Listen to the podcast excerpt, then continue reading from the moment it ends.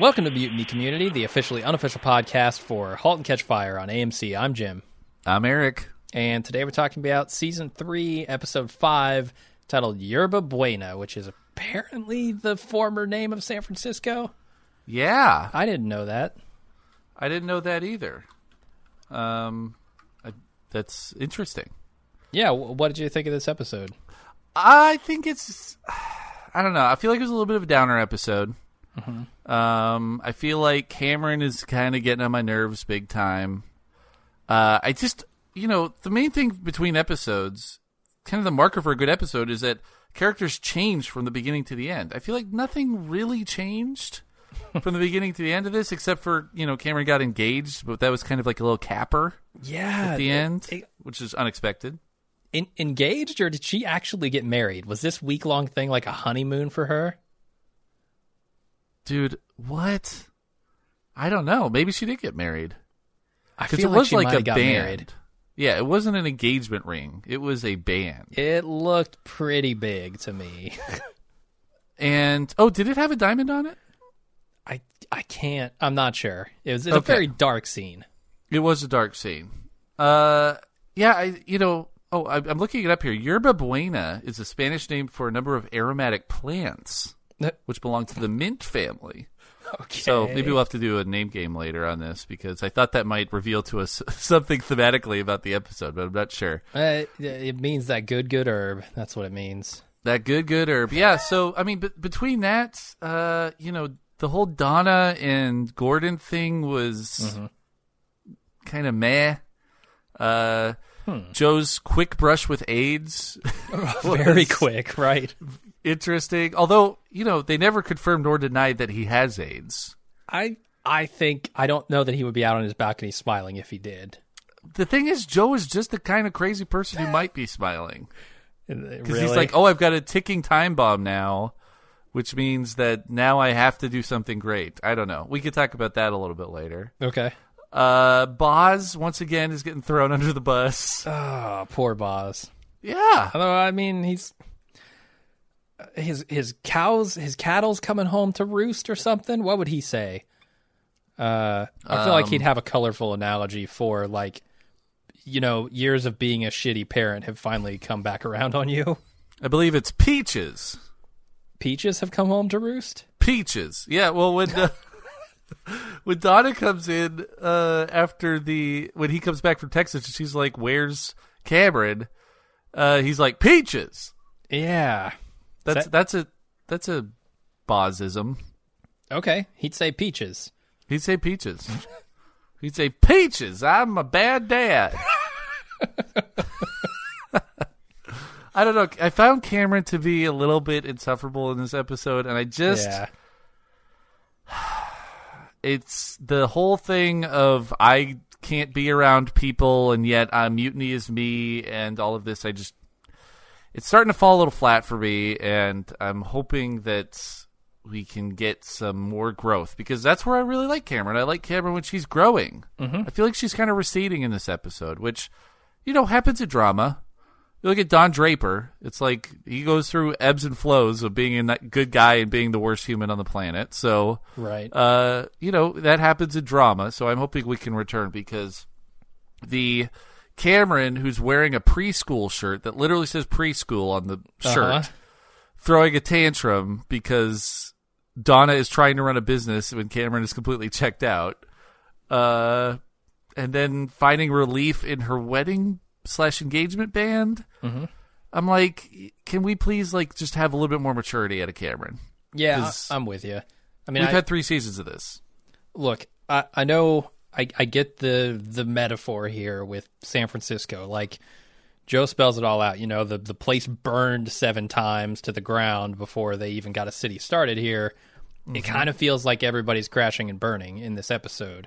Kind of back Right. to where they were at square one, much like Yeah. the city. So, like, I get it thematically, uh, but you're right. It's not that entertaining to watch. Um, Yeah. a- and I just feel like I, I I question whether Cameron's grown at all since the beginning of this series. Yes.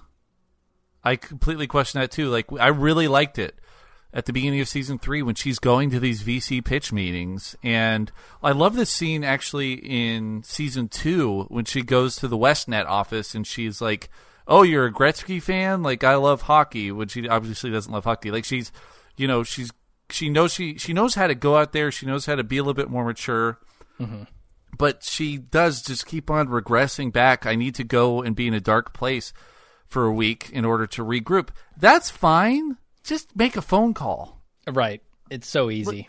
Yeah, just be like, "Hey, uh, Donna, I'm going to be out for the week. Don't like indefinitely disappear." Yeah. Because guess what? The world's going to move on without you when you do that. It has to. Yes, it literally has to, or else the business dies. Yeah. And then on top of that, we're creating the internet and we're creating PayPal. So Right. Um, yeah, I forgot about the whole internet thing. That's still Yep. going on. He's yeah, a, they are st- straight up making the internet. yeah, yeah. I mean, the stuff they were talking about this episode is basically the elimination of all these kind of uh, just clustered walled fortresses. You know, like Mm-hmm. AOL and Mutiny. Obviously, is one of those. Mm-hmm. Uh, it's ki- kind of the elimination of all that and the the openness that he was talking about. Yeah, uh, which might be problems for Mutiny in the future if they can't adapt. And, you know, now that Donna and Cameron are on the outs again, who knows if they'll be able to get any business done? the thing about it, I'm not really. From what I've seen, I'm not worried about the dynamic between Cameron and Donna. I'm not worried about the dynamic between Donna and Gordon. I don't understand why Gordon is so hurt. Wait, what do you mean you're not you're not worried about it? I'm just not worried about it. Like we've had these fights before. We've seen it time and time again. Okay, Uh, this is this is a explicit betrayal of trust because it is a blatant lie right. on top of a blatant um, insubordination, if you are, if if you will. So this is a little bit different, but I don't see them not being able to patch this up. Yeah, I don't know. Eventually, you're definitely right. Um, the thing that really sucks about you know Cameron reacting uh, so I don't know so uh, violently to this reveal that Donna lied Mm-hmm. to her is Cameron has done the same thing to Donna. Like Mm-hmm. we saw her hacking private chats and Right. and spying on people and she never told Donna about that and that's a explicit breaking of their user agreement. So like she's just as much to blame here. Uh, now I- I, that doesn't I- excuse yeah. Donna's actions, but it does like she should understand that. I think. I completely agree with you. And the fact of the matter is, Donna is there to clean up Cameron's messes. Right. That's why she she was literally doing that in the house. She's picking up pizza boxes for Christ's sakes. So you know what? She's there to save Cameron from herself. That's that's Donna's job. Yeah. Is to save Cameron from Cameron and allow this company to exist. And you know what? You got to break a few eggs in order to do that, especially with someone who's as volatile as Cameron. Right. So How do you feel about her, like Cameron coming in with a solution for this problem, and actually what I consider probably a better solution for that time? Yeah, it absolutely is. It, I mean, it is. It's basically PayPal. It's like we're going to allow you to pay directly to somebody else uh, Right. using your credit card or your checking account in this case. Yeah, and credit cards are like a pretty new thing at that point. You're right. Yeah, that's. I didn't even think of that. That's completely true. Yeah, it's like Uh, uh, not a lot of people probably have them. I Yeah. I don't know. Um, but but this idea that like, you know, Donna says she's there to support her, but she has lied to Cameron like straight up. And then Cameron comes in with a really good solution. So does Donna really need to clean up her messes, or just give Cameron the space to work? I mean, absolutely not. okay, This is the thing that really irked me about Cameron in this episode. It it comes down to one line where she said, where she's like, uh, you know, mutiny is me. right, Um, that is like the worst because Mutiny is not her. If it was just Cameron here, Mutiny would still be a game company with four employees and a stack of pizza boxes in a dirty house in, in Austin. right, That's what Mutiny would be. Donna fostered community, which became what community is, or what Mutiny is now. Mm-hmm. Mutiny is community. They ditched the entire reason why Cameron even started the company Yeah. because Donna had the balls to to venture out and find where the actual value was. And this whole idea that Cameron knows the user so well, and that if we do something to upset the user, you know, it's going to rock the boat here. Uh, I don't think she cares about the user at all. I think that she built community, she built Mutiny for herself, Right. and she wants to use it. It's something that is being used by other people, but I think one of the biggest fallacies that you can have is like, well, I'm I like this, so everybody else must like it too. Yeah, yeah. That's the that's the level that Cameron is operating on. So I do think that if you leave Mutiny in Cameron's hands and Donna never enters the picture, Mm-hmm. Mutiny is not in San Francisco right now. Yeah. No, I'm with you. I mean, she never would have done the deal with Joe on that network. Right? Uh, I mean, just yeah, a lot, a lot of things would have gone differently from Mutiny. she wouldn't be in the they, they wouldn't have the capital to buy the server that they're on right now. Right. Because they got that from Gordon. yeah, yeah, they blackmailed Gordon into that. uh, yeah, Shrewd move. you're right. You're right. Donna has contributed a lot, and Cameron doesn't see it, uh, or if she does see it, she doesn't appreciate it like she should. Mm-hmm. And it's just, it's, uh, uh, I, think she- just wish they could get she kind of along and all be awesome, and Mutiny could take off. Yeah, like I really enjoy this show when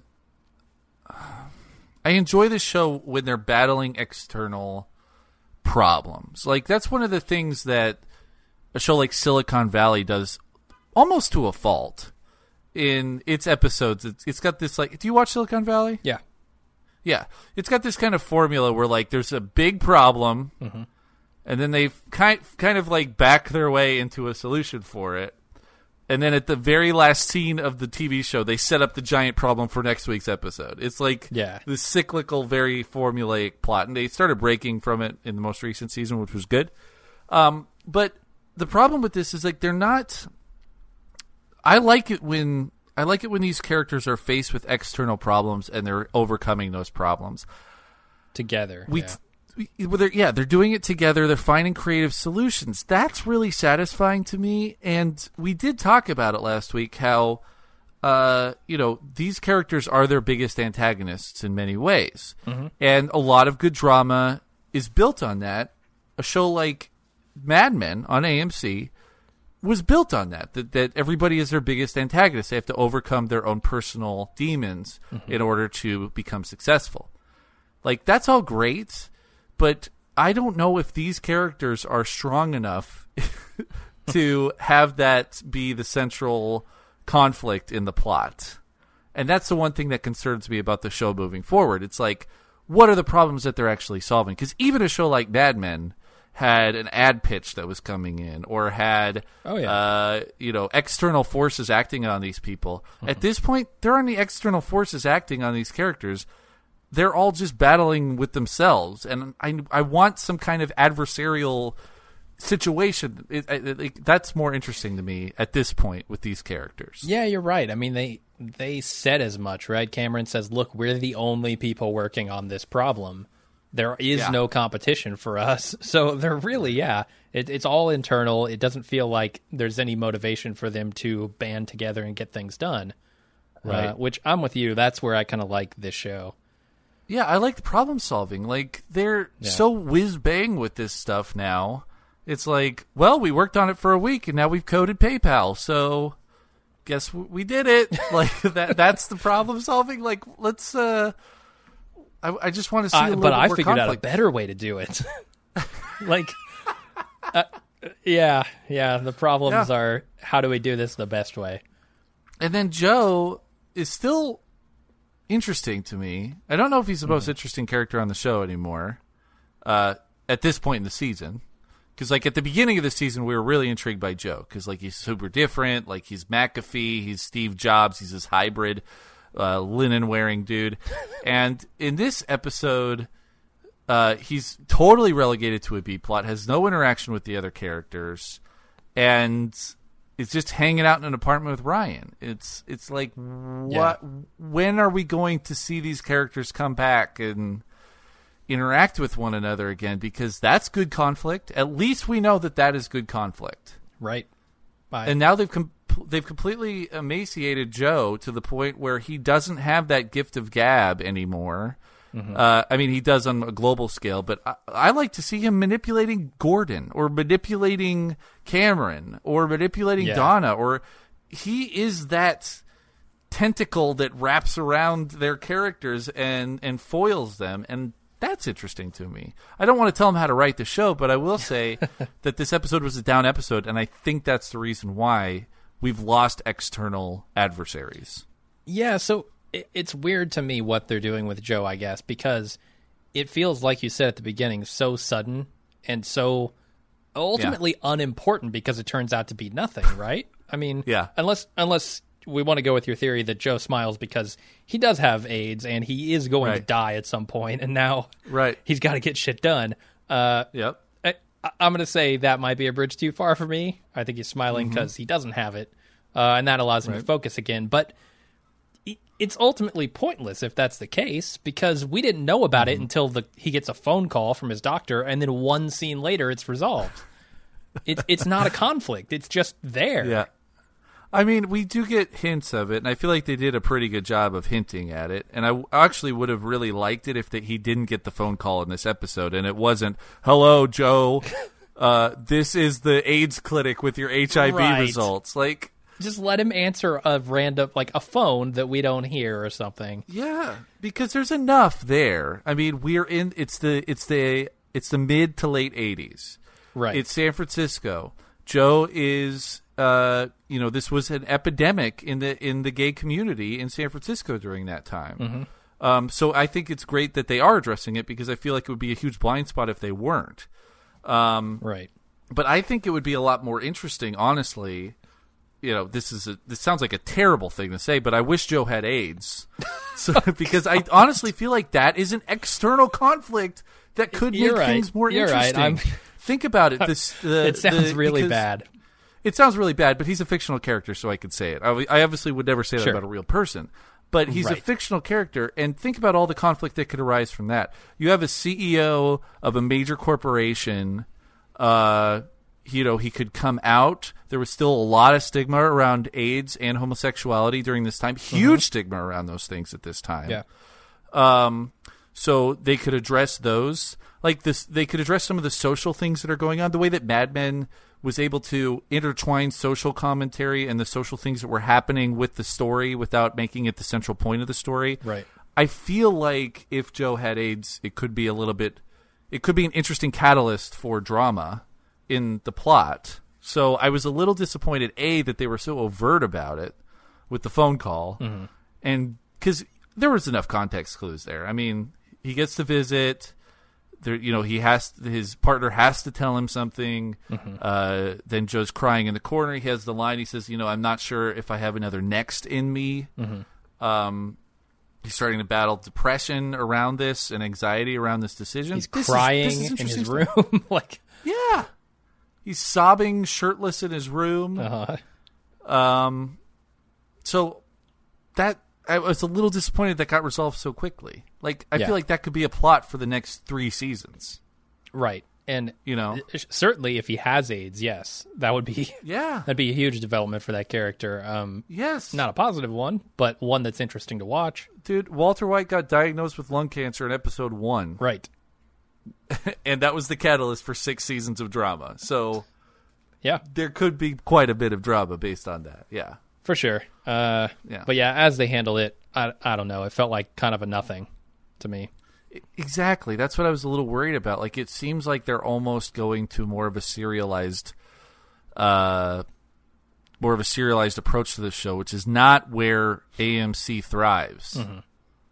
You know, is serialized a? No, maybe serialized is not what I'm trying to say. ep- Episodic. episodic is that the the term? yeah, you know what I'm saying. It's Right. they're they're going they're trying to make these kind of canned episodes, which is understandable. They're trying to get Oh. viewers. They're trying to get people plugging in here and be like, "Oh, wait a second, they're making the internet. Oh, wait a second, they're making uh, PayPal. Oh, and she's married. Who's this Tom guy? Yeah. Why are they in Texas? I understand that they're trying to get viewers, and so maybe you got to go to a little more of a self-contained story. But this story thrives when it has room to breathe, and I feel like this episode just had no room to breathe. Yeah, I'm with you. Uh, speaking of cans, Yeah. We got to talk about the Tandy Shandy this week. oh, we got to talk about the Tandy Shandy. I was ready to talk about it right off the bat, but then you got me on this. Yeah, sorry about that. You know. Uh, you know. we, we did start the mega thread. You definitely oh, it's did mega. that. Uh, it's a mega thread. we got a fair amount of suggestions, and Uh huh. I found out something that I didn't realize. Sunkist actually has caffeine in it, That is crazy. and it's it's kind of fitting that I would be drinking a Sunkist tonight because Mm-hmm. I think there was one in the show. I think one of the the coders was Hmm. drinking one. Mm-hmm. So I tonight for my Tandy Shandy have paired the Sunkist with the Blue Moon instead of the Surge with the Blue Moon All right. uh, for a, a more definitive orange flavor, and I think it's going down pretty smooth. I'm I'm It's enjoying working, it. huh? Yeah. That's good. If you got a pair beer and soda, yep. I think that's the way to go so far. It's pretty good. I went with the professional opinion. Um, this comes to us from Quovadimus. Uh, is the is his name on the forums? Um, dude, you got to work on these forums. Like, we need full body avatars and rooms for each of these, right, where their heads pop off and blood where you can walk. out. Yeah, exactly. we need a guillotine room. Uh-huh. It'll be really good. Um, but he says he's a former bartender. Okay. So this these are some professional pairings that might be pretty good. And he has one down here for the IPA crowd. I am a Seattleite, which means that I inherently uh, am born with a uh, can of IPA uh, in my IV. As a, they just IV it as soon as you're a baby. Oh man. They get they get that hop flavor uh, hard lined into your arteries. Anyway. It does say for the IPA crowd, Sierra Nevada Torpedo Extra IPA and Mountain Dew, and that is what I'm doing right now. Nice. Um, How is it? it's really good. Like I feel like Dr Pepper let me down last week. I feel like Dr Pepper is a deceptively sweet soda. It's overpoweringly sweet. And comparatively, Mountain Dew is fairly dry Really? compared to Dr Pepper. wow, I would not have guessed that. Yeah, because you think of you know Mountain Dew. I mean, Mountain Dew is like probably my favorite soda because I am a registered uh, registered geek. Um, I am a card carrying nerd. Um, so Mountain Dew is my favorite soda, but uh, it just pairs real nice. I like it. I'm, I'm liking the the complement of the citrus flavor from the Mountain Dew and the citrus flavor from the hops in the torpedo. Plus, the torpedo is a extra IPA, which clocks in. It's, I think it's over seven percent. Oh. So right. it'll get you nice and toasty. Yeah. Yeah. While the Mountain So- is keeping you sharp. One keeps you sharp, and the other one's a beer. So uh, please go to forums.bombdude.com, listener, because we are doing the Tandy Shandies for Mutiny Community. If you go there and on the right side of the screen, there's Halt and Catch Fire. It is a category. You click that, that'll take you to the Tandy Shandy Mega Thread. So put your Tandy Shandy recipes there one beer, one soda, and uh, we'll try as many of them as we can right here on the old podcast. All right. Well, speaking of peaches here, Tim, Jim, Tim, Tim. I'm yeah. I'm I'm trying to ease my way toward the nickname of Tom, so I I, can get that- with Cameron. I think that the uh, I think that the old Tandy Sandy might be working its magic right now. Uh, Quick, start coding something. I know, right? Uh, how what how did you feel about the the uh, Donna Gordon plot in this show? You know, I actually kind of liked it until the very end, where it's it, Yeah. it flipped back in on itself, and oh, Gordon's just gonna be Gordon. Uh, he realized he, his wife doesn't like something he likes, and all of a sudden he's butthurt about it. I I don't know, man. but I This is really the like thing- them when they're happy. I do. I know they're cute. I, they're yeah. very charming. Yeah. that's the thing about this couple is that they these two actors can play very very charming with one another Mm-hmm. and you you want to root for these guys they make you want to root for this terrible marriage and it's it's a it's a wonderful feat to behold Yeah. um yeah. but yeah i i couldn't tell if he was mad because she was like you're insane if that was an undertext Yeah, maybe Because- she indirectly called him insane. maybe um or if it was just because she doesn't like something that she used to like Right. Or or that she Like- told him that she liked, right? Like I think that's the thing. She pretended to enjoy camping with him and they had this great time. I Mm. think the trip they went on in this beer cap that he finds is part of like Yeah. a camping trip, right? Right. It's the good old days. But at the same time, you know, you can enjoy something when you're younger and not enjoy it when you're older. Sure. And maybe you look back on it and you're like, yeah, that was really fun, but it was also really ridiculous. Right? Like I when I was 19, I took a road trip with my buddy David from San Diego to Vancouver, British Columbia and back oh. down and we did it in a week. Damn.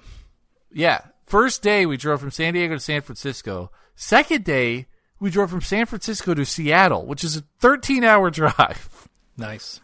Then we went to Vancouver. We went to Victoria. We went from Victoria back to Eugene, Oregon. Then from Eugene, Oregon to Sacramento, Sacramento to San Diego in a week.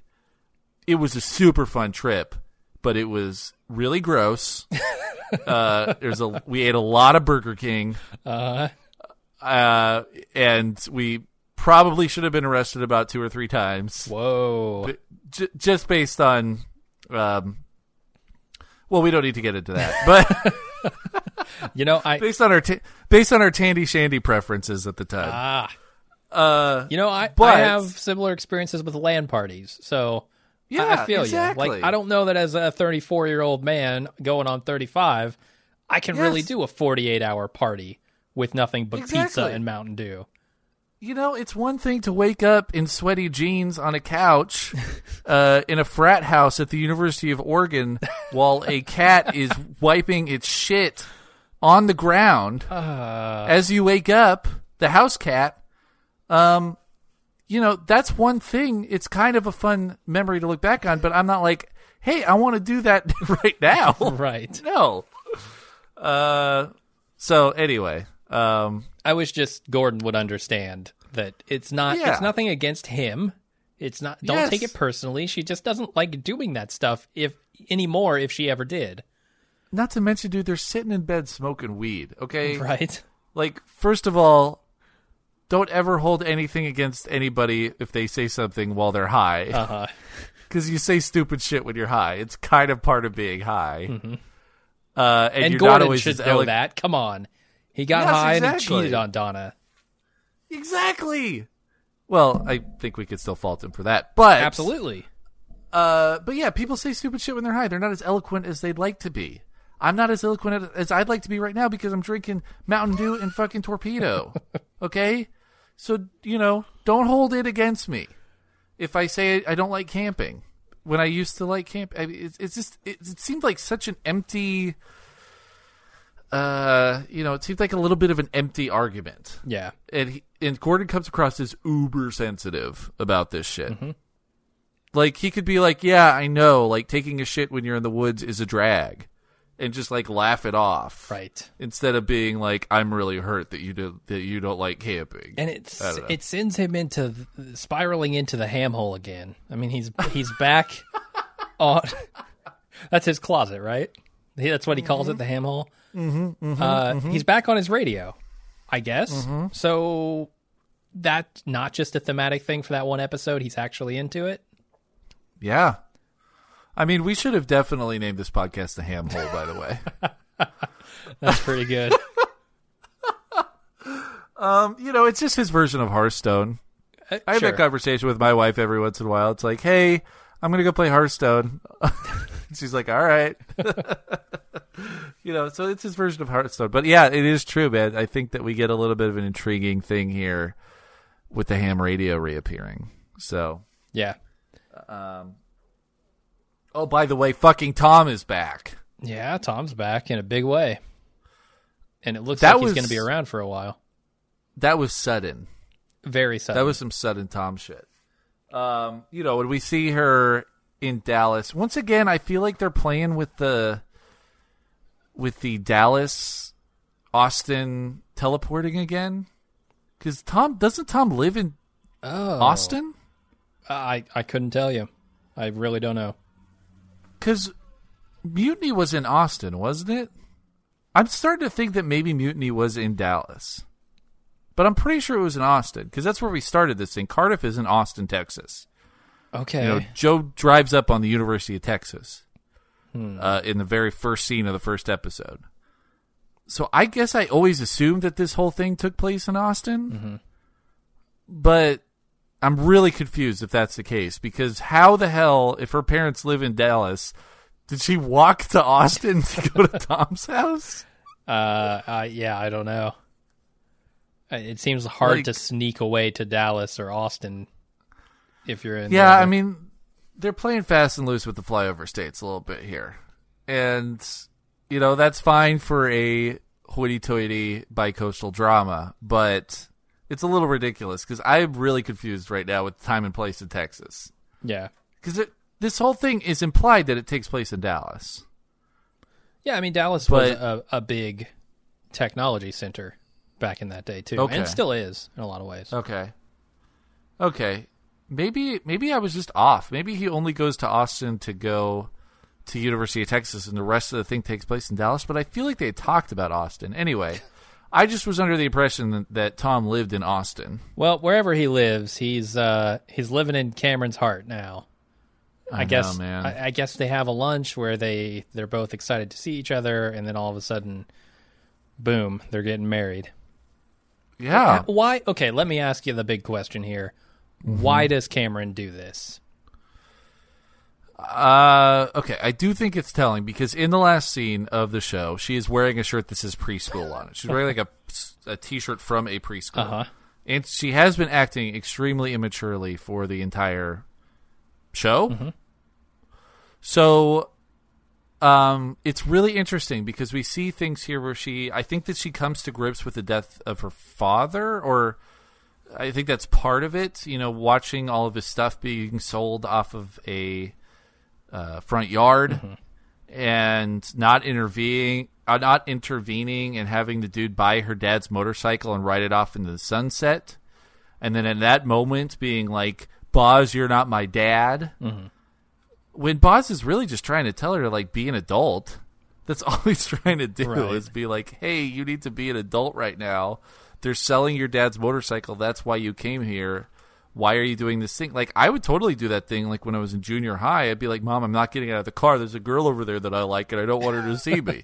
you know, this is like a, this is a very immature act on her part. So she is going immature, immature, immature. She's coming to grips with the death of her father, and she probably still doesn't even feel like an adult, even though she owns like a company that's acquiring other companies, that's doubling their payroll, Yeah. and all this stuff. Um, I mean, she is an adult in every uh, way, shape, and form except for her attitude. And maybe this is a way that she reclaims her adulthood. Is she gets married, and that is her way of saying, "I am an adult." This, this feels like uh, someone who's immature's way of proclaiming that they're an adult, right? Proclaiming Mm-hmm. that they are mature by doing something that most people view as a very mature act, but for immature reasons. Uh, Exactly. and I, yeah, I, I- think you're right. I think you hit it on the head there. She's kind of trying to prove to both herself and other people that she can do something, you know, adult, very grown up. But I mean, remember back in the season two when they were at the Mutiny House and they were having the party, and Tom thought that they were going to cosplay together, Uh-huh. and so Tom dresses up like some Splinter Cell dude, and she's like, "No, I don't want to do that." And then they get in a little bit of a fight, and she's like, "Are we breaking up now?" Yeah. He's like, "No, we're fighting. Like this is what couples do from time to time, but you get over it and you stay together." Mm-hmm. I don't think that she's grown that much since since that occurred. Nope, I agree. I think Um, absence has made the heart grow fonder between the Yeah. two of them, and we might be back to square one with their relationship as soon as they're together. Yeah, and why aren't they together? Like, why didn't Tom come back? Uh, I know that he does take care of his mom, so that's a big issue because his mom is unemployed, so he is the bankroll for his mother. It's just it jives strangely with me because Tom is responsible, and Tom is in many ways very mature. Yeah. in the way that he takes care of his mom. He, you know, worked two jobs when he wasn't getting paid by Mutiny. He took a night shift uh, at the supermarket, and he also um, tried to cover that up and be like and try he really tried to be a good coder for mutiny but he couldn't stay awake um, yeah, and he, you know, has some experience with relationships and some knowledge about them. Yeah. So, yeah, I, so it seems a bit hasty on his part it does. It does. I, I don't know what Tom's thinking, let alone what Cameron's thinking. So, Mm-hmm. I, I, and I don't know why she doesn't necessarily want to tell anybody else either. Why she's hiding it? Because she's obviously hiding it, right? The ring's in her pocket, Yes, not on her finger. the ring's in her pocket yeah and i thought it was weird that she like i thought it was telling that she walked in the mutiny and nobody said hi to her yeah, after being gone for a for like a full week, being MIA. Uh, she walks into mutiny at noon when everything's hustling and bustling around her, and she has to say hi to like one other person. Like people don't say hi to her when she walks in the door. When she says that mutiny is a castle and mutiny is me, I feel like she's losing her grip on mutiny. And maybe this is another thing; it's just an object of control because we can already see it's it's it's uh, demonstrated in this episode that when the shit hits the fan and when shit gets tough for Cameron, she puts that ring on her finger and everything's okay. Um. So Tom's a rock. Is that what's going on? yeah, but I want more Tom, dude. Yeah, Like we got three lines of dialogue from Tom in a very awkward meeting. Very awkward. I don't think you could call it a date, and they're both pretty standoffish for each other to each other. And Cameron was a dick again, uh, even when Tom tries to apologize. yeah. Uh, she like makes that stupid joke about like you pay for this. No, I'll pay for it. It's a business expense. By the way, you, that's not a business expense. No, it's not. No, it's not. You can't go on dates with people and write off the business expense. I, I don't think you're gonna get audited for the three dollars, but that is not a business expense. Right. Um. So, anyway, uh, I'm just a little bit concerned we got thrown into the deep end on this one. Yeah, Um, we'll see how it goes. Is a catalyst for drama, so maybe it'll be maybe it'll shake things up and and be that interesting external catalyst that we're hoping for. Could be. But- Could be. Uh, I want to go real quick back to uh, Gordon and Donna. Yeah. Just just for a second, um, because I think it becomes clear in this episode that work is one of the primary things getting in the way of their relationship. Because you can see on July Fourth, uh, when they have the day off, they're great, right? Um, Yeah. so I I know that you know Gordon's being a little neurotic here, but also work is taking its toll on both of them, and that's causing their relationship to suffer as well. Yeah. Yeah, um I don't know. I feel like Gordon's in a good place though. I liked him at the beginning of the episode when he's playing the Atari name game with the crew. Uh I feel like he's jiving really well and I think he likes his job. Well, maybe it's just think from Donna's side then. Work is causing her a lot of issues where she can't unwind with Gordon. Definitely, definitely. I think that um Because I mean, what is yeah, what is Gordon's bums- job? Gordon sits there, and He- when the server breaks, he fixes it, right? Well, he manages the coders. I mean, he Yeah. is the scrum ma- he's the scrum master, if you will. I, He's the one who's saying, "Hey guys." I'm going to say they're not having their morning stand-ups. That's what I well, think. they're not having their morning stand-ups. They're not. They're not obviously not doing uh, scrum. Right. But he is the guy with the clipboard, being like, "Hey, this is the day we got to get this done. This is what we're on track for." That's true. Um, That's you know. true. And he's, you know, gelling with the coders. He speaks their language. He he's a technical guy. He really likes to um, talk shop. Mm-hmm. Uh, it's it's his area. It's his you know domain of interest. I think he's doing stuff that's interesting him. Um, I don't think that you know work is his life the way it is for Donna, uh, by any means. But I think Donna is really trying to get this thing to work because she is driven uh, to be that CEO person, and she is in many ways solely responsible for the success of Mutiny and doesn't get any fucking credit for it That's true. Uh, as we talked about before. I mean, if Cameron had her way, Community would have been cut 14 episodes ago, Yeah. and now it is the central uh, nexus of the business. Um, so I think that it is wearing on her. Um, I think that's a bit interesting, but once again, not much changes from the beginning of the episode to the end of the episode. Right. Um, we've seen Gordon be bummed out at work. Uh, we've seen the relationship between Gordon and Donna strained. We've seen Cameron acting out. We've seen Joe be esoteric and come up with um, antivirus and the internet and laptop computers and all of this stuff. Um, Can So- you tell me why Ryan's face is always so disgusted by everything? I think because he's uh, he doesn't he's, he doesn't connect with people on a human level. Has he never seen the aftermath of a movie night? It's pizza bo- It's Chinese food, pizza boxes, sodas. Come on, Brian. It's not Well, that disgusting. it just needs to be cleaned up the morning after.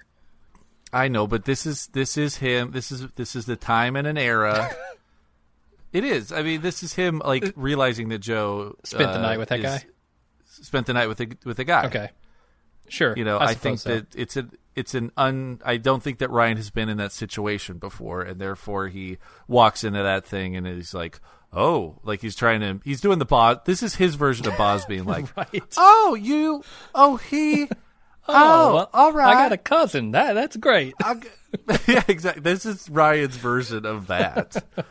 uh, yeah. Okay, So, but that's that's another thing with Ryan is we were really hoping that Ryan would be a henchman, Mm-hmm. that he's an evil genius, and at this point he's a puppy dog for Joe.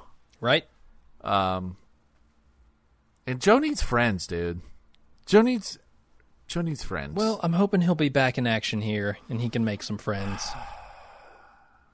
Yeah, I'm just bummed out a little bit because Joe is still extremely intriguing to me. He's the central figure of the show. I mean, Donna has definitely emerged over time to become more of that central figure of the show and the nexus of the show.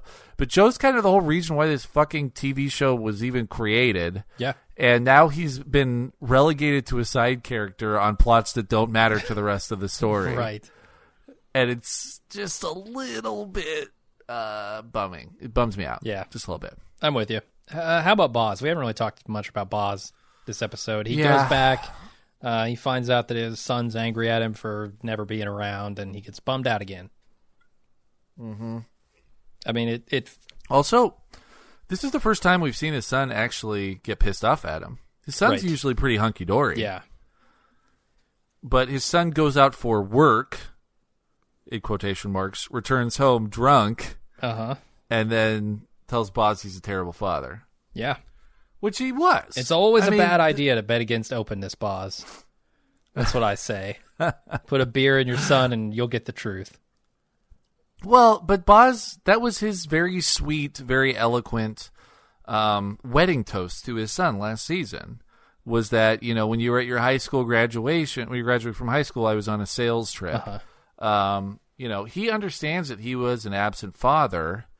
Uh, I kind of put it together in this episode that he probably met uh, his wife at, at because she was a flight attendant, and he probably met her on a business trip. I kind of Oh. didn't even realize that Huh. um, because he traveled so much. Right. Right. That makes So- sense. You know, every once in a while, even if you admit your mistakes, sometimes you got to hear them thrown back at you by the people that you hurt. That's true. Um, but these at the same time, don't drink and drive. That's that's what I was thinking for the most part. Right. It's like this guy drove home and he's fucking wasted. Mhm.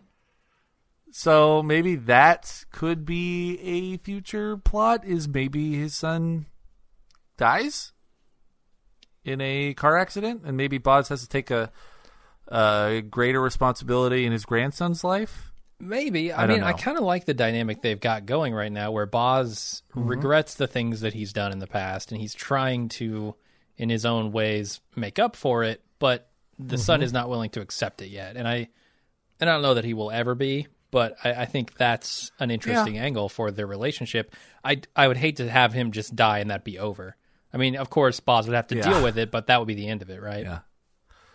Right. Uh, at the same time, I feel like, I mean, his his son has been so nice to him. His son got him a job. Mm-hmm. Uh, you remember he? You remember Boz quit Mutiny and he went and worked for his son's company. And then quit that. uh, for yeah for a short while and then quit that to go and fly to San Francisco and be with the team there.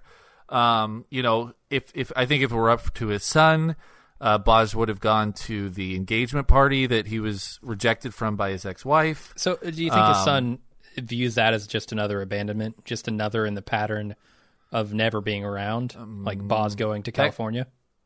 It could be, but they also named they gave their son his middle name is Jonathan. Right, that's true.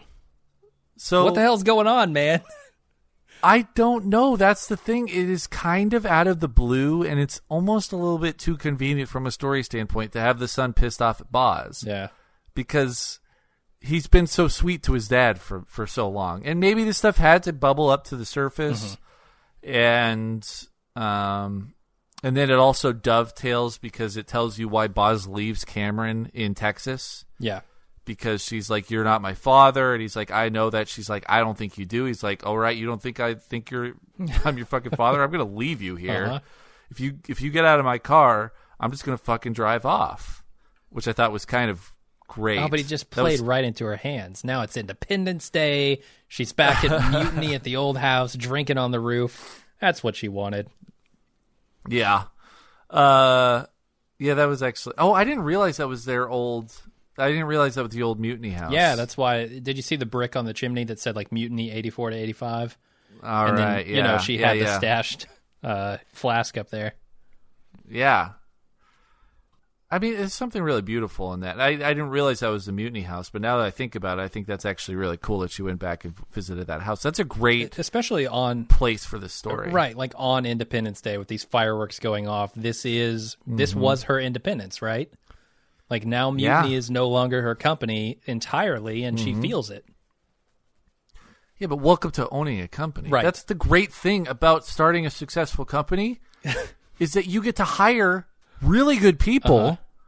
then they run the company, and you make a lot of money. and then you fucking chill out and do whatever the fuck you want. That's like the American goddamn dream here, Cameron. is it is like you could let all of these really smart people run your company. You sit back, get a bankroll, and fucking code your little heart out. yeah how do i do that i want to do that Exactly. That's part of it. Like it just is really it really bothers me that Cameron is so against hiring good people and letting them do good work. yeah Uh and the only other person that she trusts is Tom and Tom was her adversary at the beginning because he created Right. the bootleg version of uh whatever their fantasy game was. Um so it, there's more people out there than just Tom and Ryan and Cameron who are good at what they do. Uh, Donna is one of those people.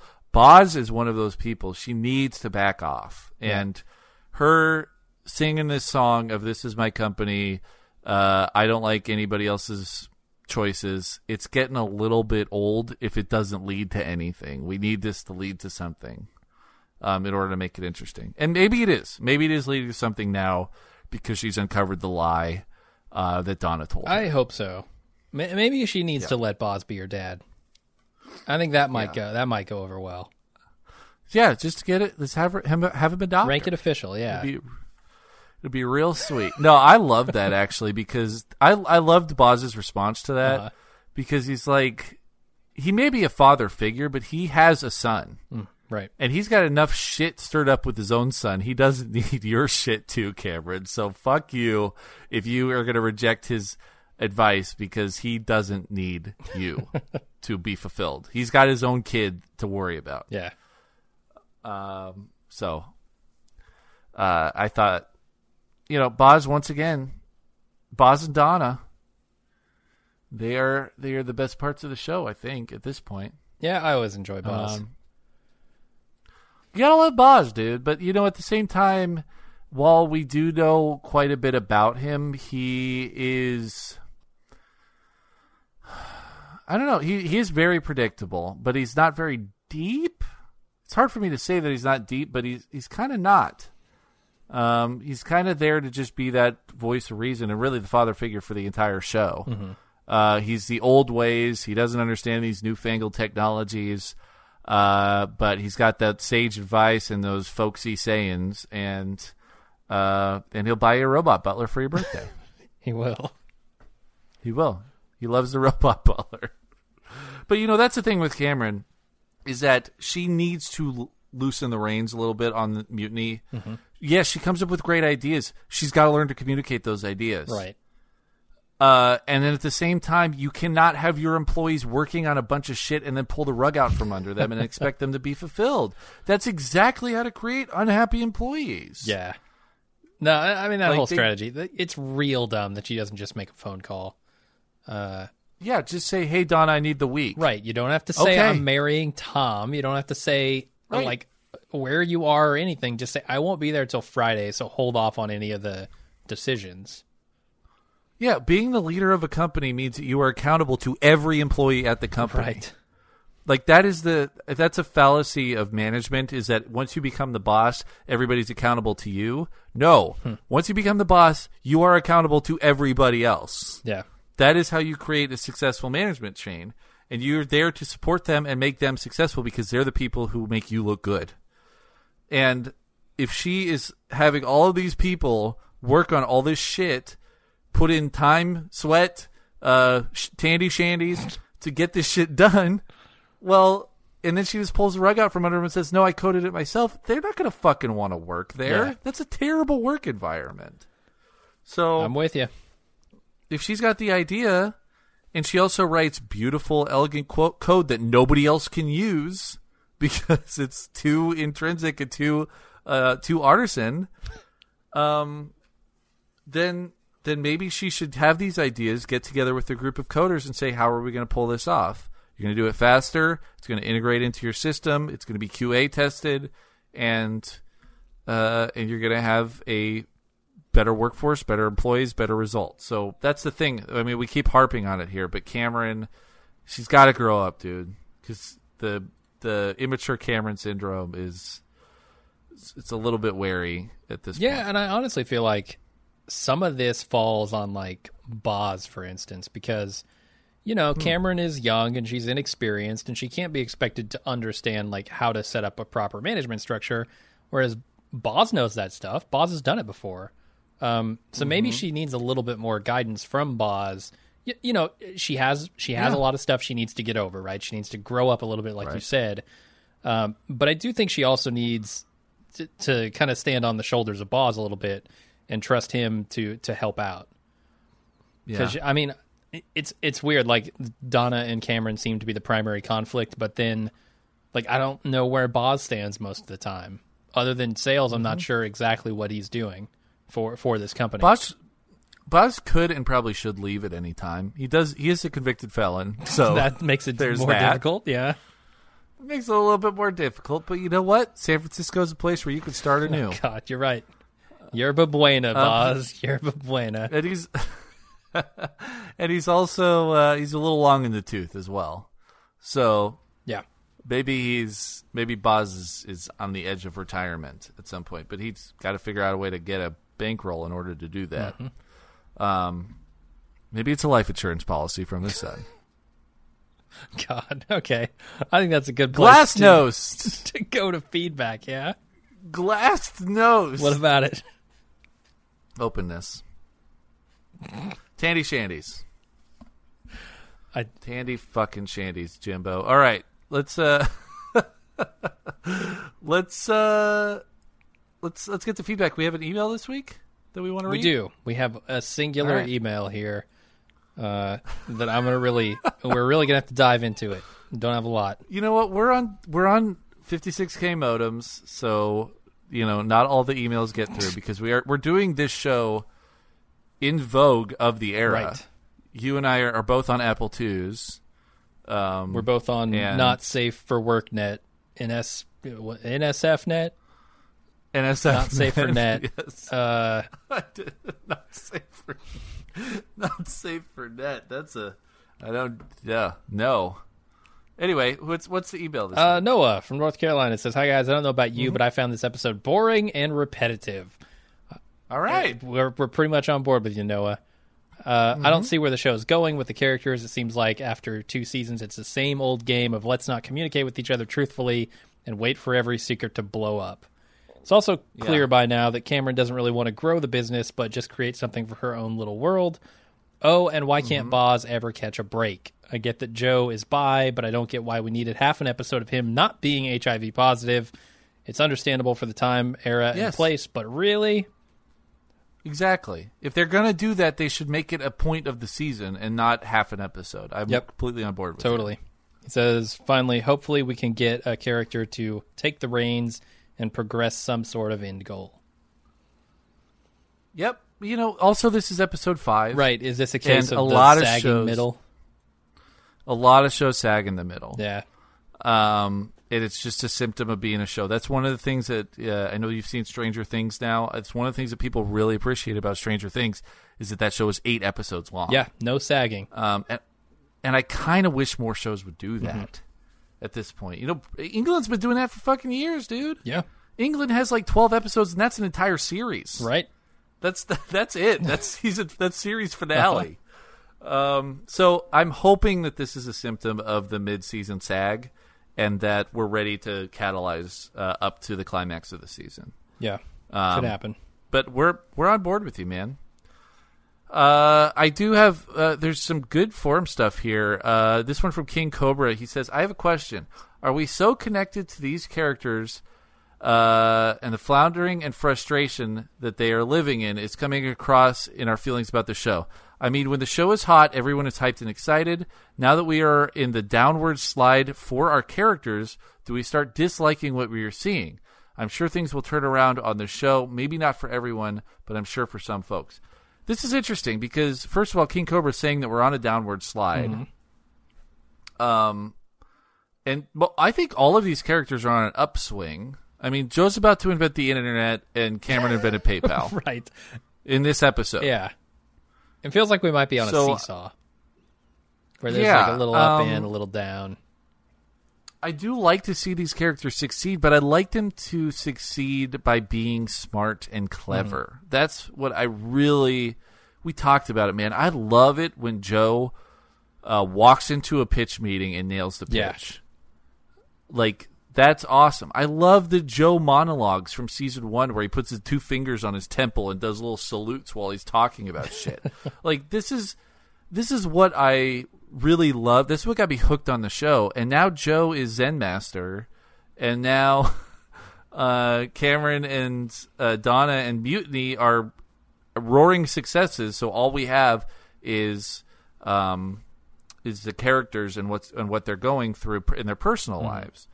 And unfortunately, I think the general consensus on this episode, looking from the forums, looking from our feedback, and looking from our own perspectives, is that we are in a dip because we are focusing way too much on character conflict as opposed to external conflict. Yeah.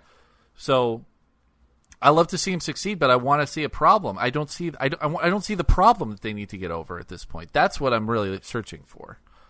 So, uh, yeah. Um, and then uh, King Cobra also uh, he, he talks about Cameron. He says, "For me, she's always been portrayed as an emotionally stunted character. She wears her emotions on her sleeve and allows them to control her actions. There are not always rational or even to her best interest." Uh, but I think they've done a good job of building her. It's not like she's getting help either. Right now, Donna is the closest thing that she has to a mother figure, and even that teetered on friend instead of the guidance level. For her character to grow, she's going to need someone to allow her to be her, but also to help her Oh. from being controlled by her emotions It's Tom. to her detriment. It sounds like It's it's, Tom. It's got to be Tom. I mean, if anybody can get any growth out of Cameron, it'll be Tom. I think that Mutiny needs a big competitor to step in, Okay, like Joe, or like eBay. I don't know. Elon Musk with PayPal. I mean, ideally, I want to see this Wizard of Oz crew come back together. I think we talked about my Wizard of Oz theory here, but I'm going to go over it really quickly once again. Is that Okay. uh, that Donna is Dorothy, Wait, I thought that was Boz. Boz Boz is Toto, Okay. Boz is Toto for sure, because he is the emotional compass of this group of misfits. Uh, and he's loyal, and he's folksy, just like that little Scotty dog. So, Boz, yes, Boz is Boz is uh is Toto. But okay, so Donna's Dorothy, Uh, Gordon is the scarecrow because he's doesn't have a brain because Uh-huh. his brain is literally eating itself alive because Yep. he has a chronic disease and it's terrible. But uh, he's he's a scarecrow. Um, Joe is the Tin Man because he is heartless Hmm. and he's a bit of a robot. And Cameron is the cowardly lion because she literally just curls up in a ball whenever she ha- encounters any type of um, adversary. So this is my Wizard of Oz theme, and I think that Boz is totally Toto. I want to see the crew back together. I want to see this crew going down the golden, uh, the yellow brick road to the Emerald City. Ooh, maybe they're going to come up to Seattle. Who knows? But I'm just saying. Joe was talking about building pathways. Exactly. But this is what I'm saying is I like it. This is a really super long, convoluted way to end the podcast on this note. But I like it when this crew is together. And that's my main frustration right now. I think with the plot is we are so separated with these two stories, and neither of them are strong enough to stand on their own. I want to see Right. interaction between Joe and the rest of the crew because this crew is best when they are together. Um, Yeah.